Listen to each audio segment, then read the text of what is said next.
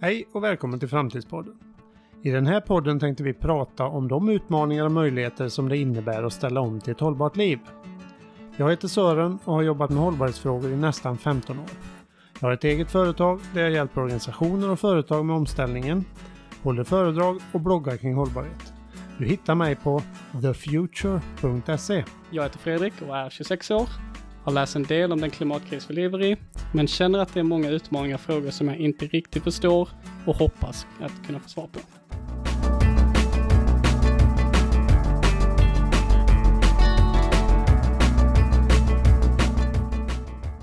Ja, Okej, då kör vi igång. Eh, förra gången så snackade vi om flygkompensation.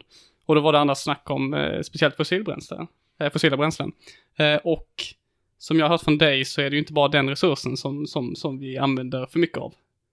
Nej, det stämmer ju. Det, det är ju en del utav den och det, att, den, att den har så mycket fokus just nu, det är väl att den påverkar så otroligt mycket annat. va.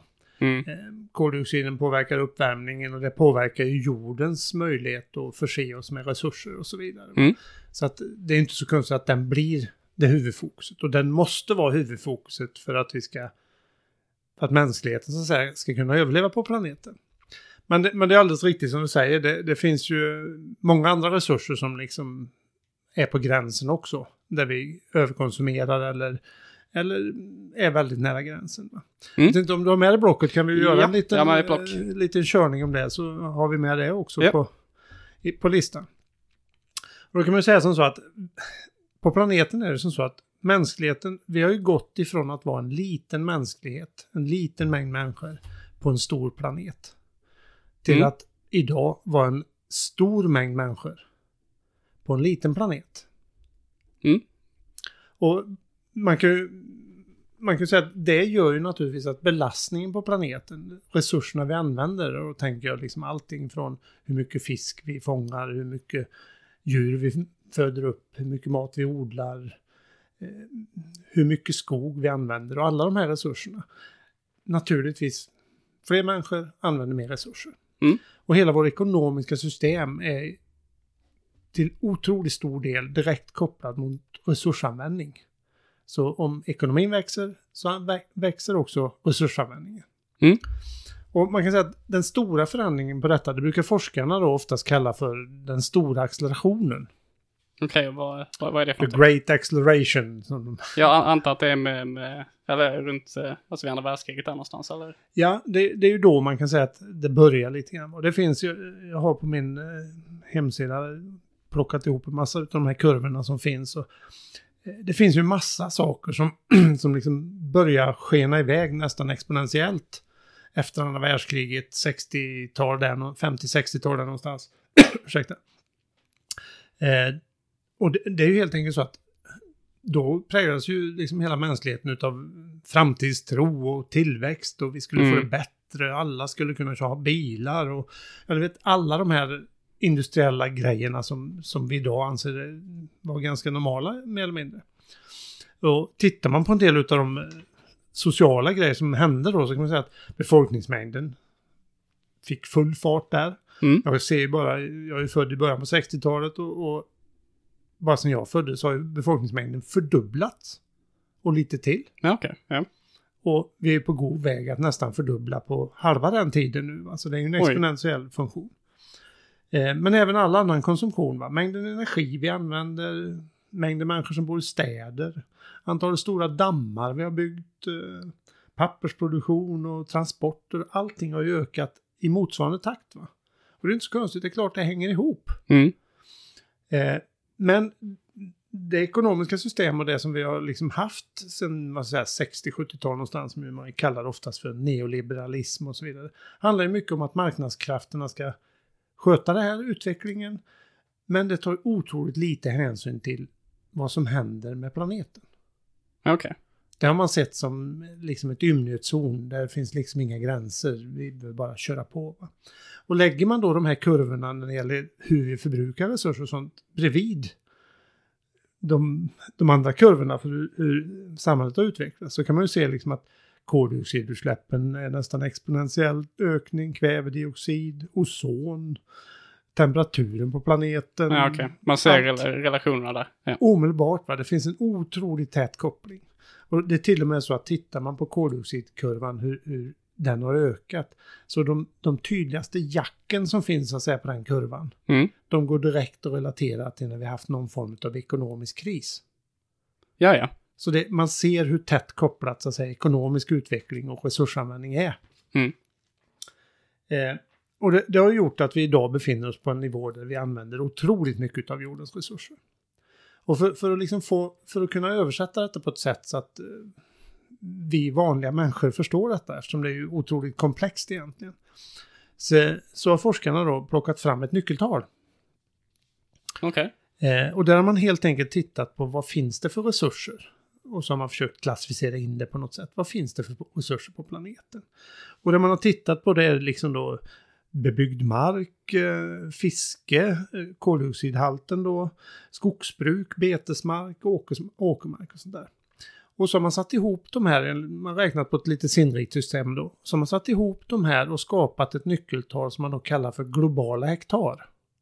Okej. Och hur... hur? Okej.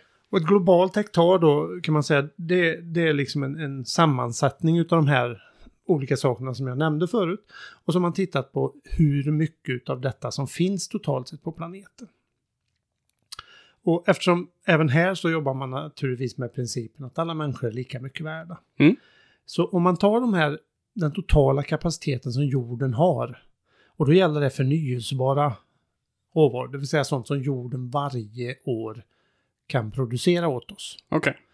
Egentligen inte åt oss, men som jorden kan Mm, mm. producera. I detta ingår ju då naturligtvis inte sånt som vi bryter i gruvor, järnmalm, olja, kol och sånt som vi bryter nere i, i. Utan det är vad jorden så att säga kontinuerligt kan hantera. Okej. Och tar man då den totala mängden som finns på planeten, fördelar den rättvist så att alla människor får lika stor andel. Så finns det 1,7 globalt hektar per person. Okej. Och alltså för mig är det fortfarande svårt att förstå vad... Ja, det, det är ju bara ett nyckeltal va. Det går ju liksom inte att, Det är ju svårt att gå ut så att säga Jo. ute på ängen här och mäta upp 1,7. för- det funkar ju inte riktigt så. Nej, Utan det är ju en nej. sammansatt siffra så att säga utav de här olika beståndsdelarna. Men om man då tänker sig att det är så mycket jorden kan producera på ett helt år. Per per person. Ja. Och producera det, ja det kan man säga då liksom, jag menar fiskar som de får ju ungar och de växer upp och så blir det fler fiskar va. Och samma med träd eller vad som helst, frö och så växer det upp och så blir, så det förnyas hela tiden. Mm. Men då är intresserad, för du sa 1,7 globala hektar. Mm. Vad, vad ligger den på idag?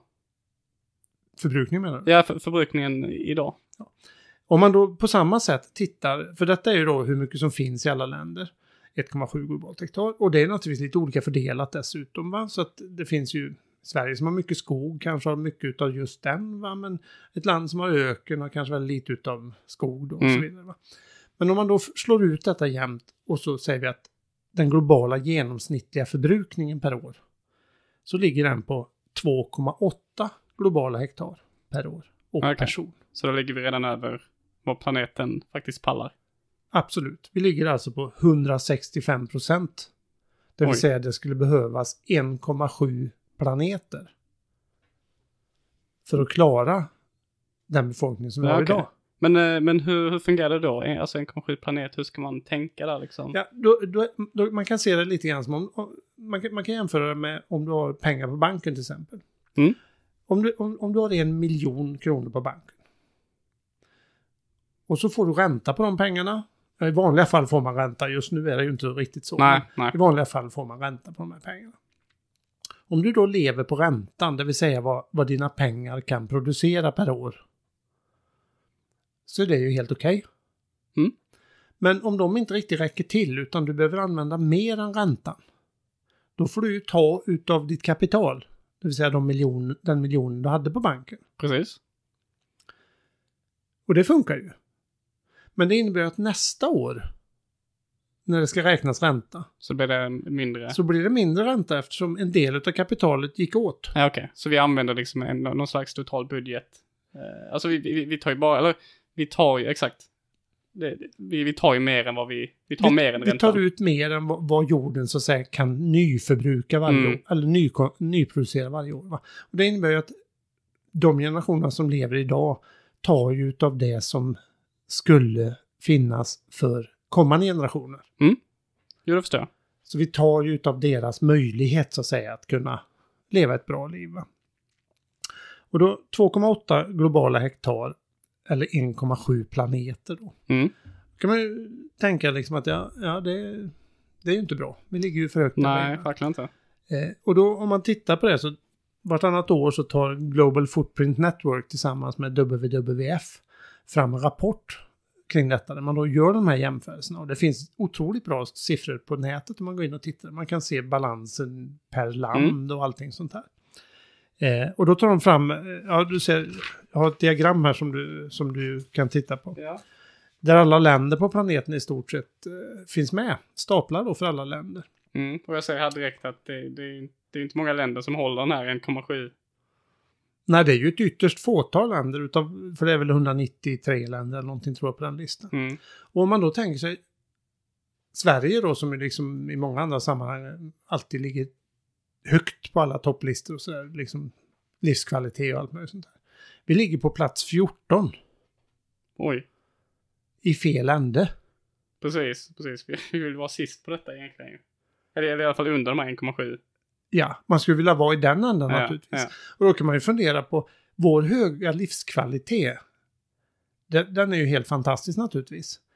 Men detta är ju på ett sätt priset vi får betala. Mm. Jo, absolut. Och då kan man ju fundera lite grann på hur rättvisa och hur sånt här fungerar. Va? Ja. Tittar man då på den svenska, eh, den svenska belastningen eller footprinten här, eller fotavtrycket om man säger så. Så om alla skulle leva med svensk livsstil Mm. så skulle det behövas 6,6 globala hektar per person. Okej, oj, vi lever mycket över. Okej. Mm. Ja, vi ligger ju mer än dubbelt över det globala snittet. Va? Mm. Och översätter man det så kan man säga att det behövs någonstans mellan 4 och 4,2 jordklot. Om alla ska leva med en livsstil som är som vår.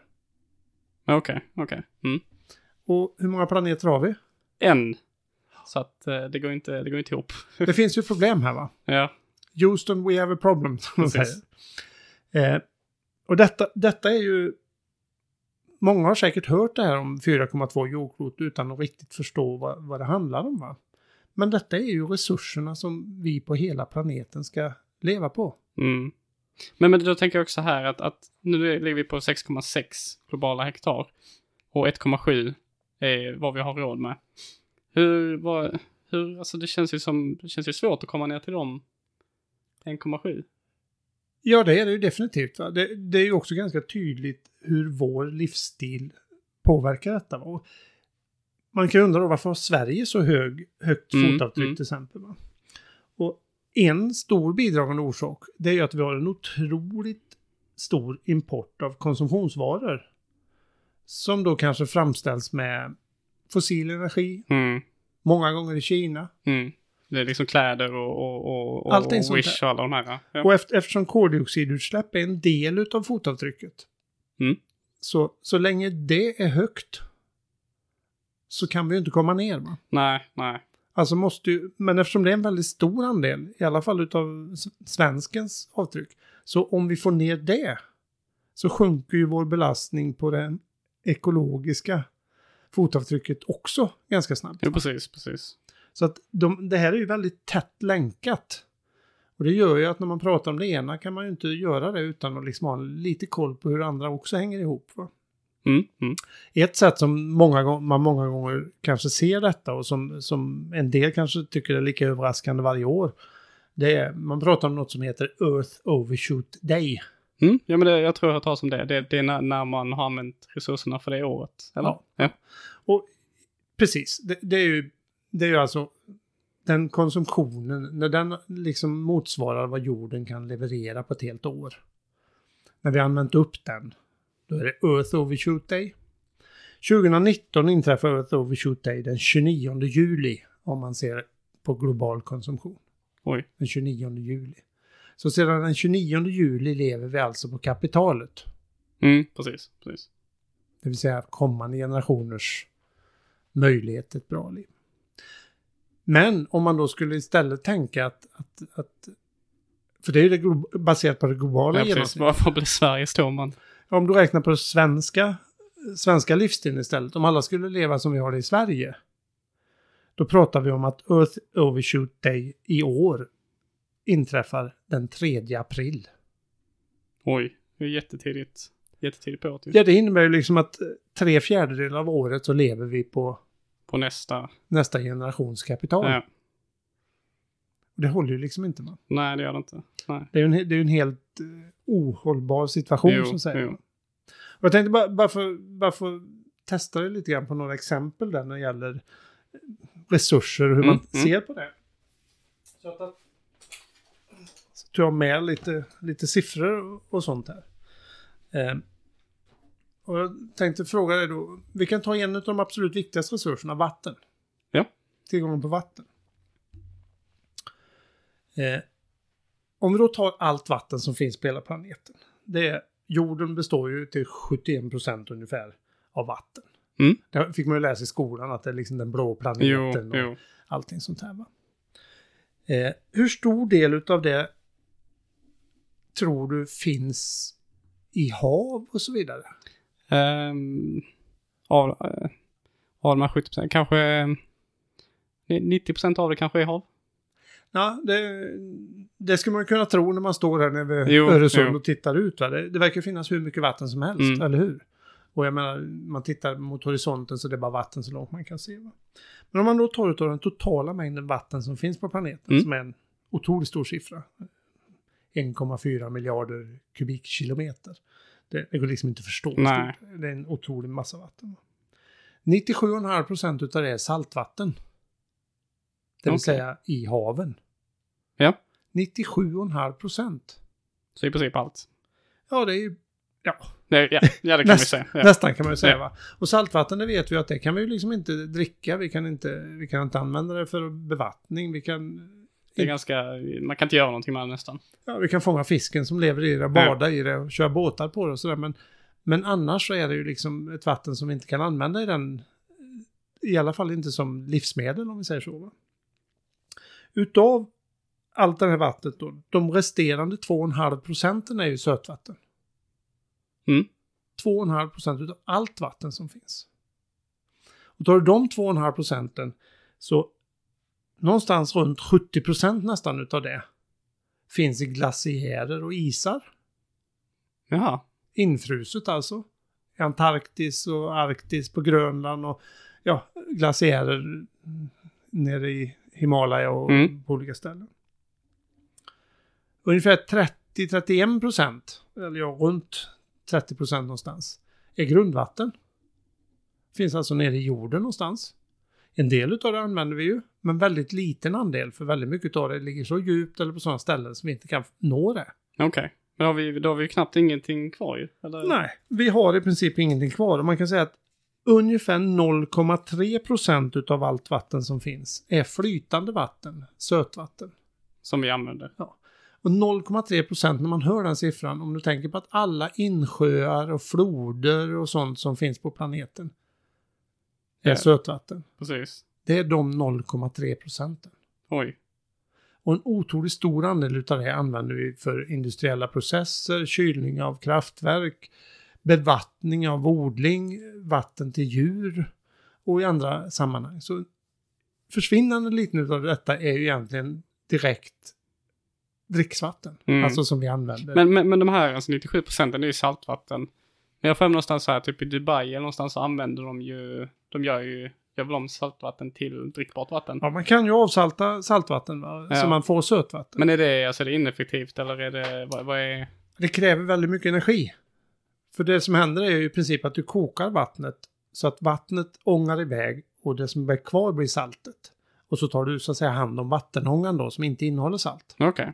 Och det, förr gjorde man ju det med saltiner, alltså solljuset fick lysa på men det, det är så ineffektivt så det, det håller ju inte. Va? Och det finns Mm. ju några länder idag som är beroende av sånt här för sin vattenkonsumtion helt enkelt. Mm. Och en del av de länderna hittar du längst upp i den här listan på stora ekologiska fotavtryck. För Mm. det går åt otroligt mycket energi för att bara skapa vatten. Mm. Men det, det känns som så här, det känns som att där måste vi kunna hitta någonting för, alltså det finns, det är lite jobbigt, man kan sit, sitta och kolla på havet men du kan liksom, vatten, du kan inte, men du kan inte dricka det. Ja. Liksom. Nej, och, och sen det vi oftast inte tänker på det är ju det vatten vi så att säga använder indirekt va. Men I Sverige har vi ju ga- ganska gott om vatten, även om förra året med den torkan så sjönk ju alla grundvattenmagasin och sånt där. Men vi har ju ganska gott om vatten. Vi spolar fyra liter varje gång vi går på toaletten och vi, vi använder det ganska slösaktigt egentligen. Duschar så Jo. mycket vi vill och ja, överhuvudtaget. Va? Men vi har ju en indirekt vattenkonsumtion som inte syns. Varje par jeans som du köper förbrukar storleksordningen 10 000 liter vatten. Oj. Oftast på ett ställe där det är ont om vatten. Till exempel bomull vattnas ju väldigt mycket. Ja, okej. Färgning gör åt mycket vatten. Och då förbrukar vi ju vatten på ett ställe som vi egentligen inte ser. Va? Nej, nej precis. Så att vår konsumtion av många produkter ökar ju vattenförbrukningen på ett sätt som vi inte ens är medvetna Som man inte tänker om. på. Ja, jag kom, har inte du berättat någonting när det var ost och sånt också? Att de hade jätte... Vad, var, vad var vattenkonsumtionen på ost? Det var också någon så här... Jag kommer inte ihåg den just på ost, men, men det finns ju många av de här, det är samma djur som dricker väldigt mycket vatten och som så att säga har väldigt liten avkastning. Ja. Eh, och det är ju en annan sån här resurs, när vi kommer in på det här med djur och överhuvudtaget så, så kan man ju tänka sig, om, om du tänker dig, ta nötkött som ju är en jättestor konsumtion så att Mm. säga. Va? Så äter vi väldigt mycket mer nötkött idag än vad vi gjorde innan den här the great acceleration drog igång kan man väl säga. Va? Jag tror i Sverige har det nästan fördubblat. Eh, Vad, vad, snackar du om? Köttkonsumtionen? Ja, nötkött då. Mm. Ja, kött överhuvudtaget. Men om du tänker då på hur, hur, hur smarta vi är med att använda våra resurser kan man säga att man brukar säga att om du tar grönt, det vill säga sojabönor, den typen av eh, grönsaker eller vegetariska Mm, eller plantbaserade resurser. Om du tar dem, om du tar 25 kilokalorier sojabönor som du då använder till väldigt stor andel till djurfoder, till nötkreatur till exempel. Så för varje 25 kilokalorier sojafoder som du ger till en ko får du ut en kilokalori kött. Ja, det låter ju väldigt in- ineffektivt. Eller det är ju väldigt in- ineffektivt. Ja, det är inte konstigt att man pratar om att vi måste äta mer vegetariskt. För det, detta är ju liksom... Ja, det är så in- ineffektivt som det kan vara. Jo. Sen finns det naturligtvis så att det finns ju djur som föds upp på ett annat sätt. I Sverige har vi mycket frigående bete på marker som kanske inte går att odla något annat sånt. Så det finns naturligtvis varianter på detta. Va? Men i stort fungerar det ändå så. Va? Och det måste man ju tänka på då när det gäller resursanvändningen och hur vi ska göra för att liksom få ner den. Vi måste ju ner, vi kan ju inte gärna fortsätta att öka. Nej, nej. Alla analyser som man har gjort och testar och simuleringar och sånt man har gjort tyder ju på att om befolkningsmängden fortsätter så som den är och vi fortsätter med business as usual, det vill säga tillväxten är ett par, tre procent per år och allting sånt här. Så runt 2050 så kommer vår resursanvändning landa någonstans runt att vi behöver fyra jordklot. Så i princip som det svenska standarden idag. I princip. Okej. Ja, det, det är inte alls bra. Vi har ju bara en planet. Det funkar ju inte. Va? Så att där måste, det måste ju ske någonting. Va? Vi måste förändra, vi måste vara mycket effektivare, smartare när vi använder resurser. Eh, jag har en annan liten bild där som jag Mm. tänkte, när vi pratade om det här med djur, som jag tänkte du kunde ställa, ställa lite Ja, kuggfrågor till dig. Det. Eh, om vi då tänker på hur, hur människan har påverkat allt och jag sa att vi är en stor mängd människor på en liten planet numera. Så tänkte jag kolla med dig här. Om vi tar landlevande djur. Mm. Och vi tar dem inte i antal utan vi räknar i kilo eller i ton. Alltså vikten utav landlevande Ja. djur. Hur stor del utav den totala mängden landlevande djur som finns idag tror du är människor? I procent? Runt eh, 10-15 procent kanske? Något sånt? Ja, det skulle ju varit bra kanske. Jo. Eh, när, man, när man summerat ihop detta har man kommit fram till att människor utgör ungefär 36 procent Oj, okej. viktsprocent då, utav, utav de landlevande djuren. Mm. 36 procent. Då hade jag väldigt fel där ja. Mm. Eh, nästa då. Om vi tar boskap och husdjur. Då tänker jag nötkreatur, kor, grisar, får, Mm. getter, hästar och ja. Ja, men då kan jag Så- tänka mig, du sa 36 procent, kanske alltså liknande. 30-35 procent kanske? Ja, det hade ju också varit bra. Ja, Verkligheten är den att boskap och husdjur utgör alltså 60 procent utav alla Det är landlevande så djur. pass mycket. 60 procent. Men då, då finns det ju nästan ingenting kvar alltså till, till andra, andra djur ju. Det är Nej. liksom 4 procent eller vad är det? 4 procent är det kvar. 4 procent utav jordens landlevande djur är vilda djur. Oj. Ja, det sätter ju ett visst perspektiv på hur mycket Ja, ofta, oftast om, om du frågar någon, när jag frågar när jag ute och håller föredrag i skolor och sånt, när jag frågar om detta så tänker alla på liksom David Attenborough och, och Ja, planeten, den fantastiska planeten, man får se elefanter och Mm. stora jordar som springer på eh, savanner och sånt här. Man får aldrig se de här 60 procenten som är husdjur som framförallt föds upp för att vi ska kunna äta kött. Mm. Och, då, och då man tänker det som du sa innan, det här med att 25 kilokalorier är det plantbaserade fodret. Ja. Och du får ut en kilokalori av de här boskapen. Då ser man ju liksom att det är inte speciellt effektivt där alls ju. Det är liksom... Ja, den ekvationen håller ju inte Nej. om, om vi ska kunna, mänskligheten ska kunna överleva på den här planeten. Mm. Du kan ta den här bilden, jag tycker den är, den mm, är tackar. otroligt talande. Alltså. Jo, verkligen. Jag trodde inte det var så mycket. Nej, det tror man ju inte. För alla naturprogram man har sett tyder ju på att det finns massa olika eh, levande djur och så. Mm. Men det har ju också visat sig att mängden vilda djur har ju liksom minskat något alldeles oerhört bara på den här under samma period som eh, den här globala ökningen av allting har skett. Va? Så att eh, det är verkligen en kris alltså. Mm. Ja, okej, men då har vi, vi har gått igenom lite global hektar där. Sverige lever långt över det här 1,7, 6,6. Har du några så här liksom, alltså tips eller någonting hur, hur... Alltså jag vill ju komma ner till de där. Ja, Man vill ju det he- helst, men... ja man, men man vill ju försöka hålla sin del av dealen så att säga. Eh, jag tror väl att vi kommer att prata mycket mer om detta i en del andra avsnitt så småningom. Men absolut. eh, jag kan ge dig fem snabba. Mm, det låter bra. Eh, och jag tror du kommer kanske känna igen dem, för man brukar prata om de tre bena. Och då menar jag inte tre ben, utan bokstaven B. Ja, okej. Vad, och vad, vad står de för? Ja, och då tar jag dem i, i ordning, i storleksordning, den som har störst påverkan och så vidare. Ungefär som när du läser en innehållsförteckning på, på en matvara Mm. eller någonting. Bilen. Den är högst upp. Ja, den är högst upp. Bilen. Mer kollektivtrafik och förnybara bränslen. Ja, men det, det låter rimligt. Mm. Det Mm. är vad vi måste, måste hantera. Och i bilen ingår naturligtvis flyget också. Det handlar om transporter Transport. överhuvudtaget. Va? Ja. Biffen.